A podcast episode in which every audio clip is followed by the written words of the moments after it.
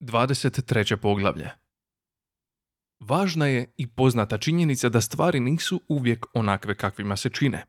Na primjer, na planetu Zemlji čovjek je oduvijek smatrao da je pametniji od delfina jer je postigao toliko toga. Kotač, New York, ratove i tako dalje. Dok su se delfini vječito samo povlačili po vodi i zabavljali se. Ali isto tako, delfini su oduvijek smatrali da su znatno inteligentniji od čovjeka i to iz istog tog razloga. Za živo čudo, delfini su odavno znali za nadolazeće uništenje planeta Zemlje i na različite su načine pokušavali upozoriti čovečanstvo na tu opasnost. Ali najveći dio njihovih obavijesti pogrešno je protumačen kao zabavan pokušaj da udare loptu ili fičukanjem zarade poslastice. Pa su konačno odustali i vlastitim sredstvima napustili zemlju malo prije nego što su stigli vogonci.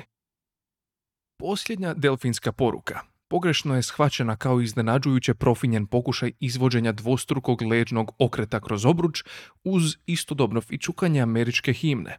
Ali poruka je zapravo glasila ovako. Zbogom i hvala za svu onu ribu.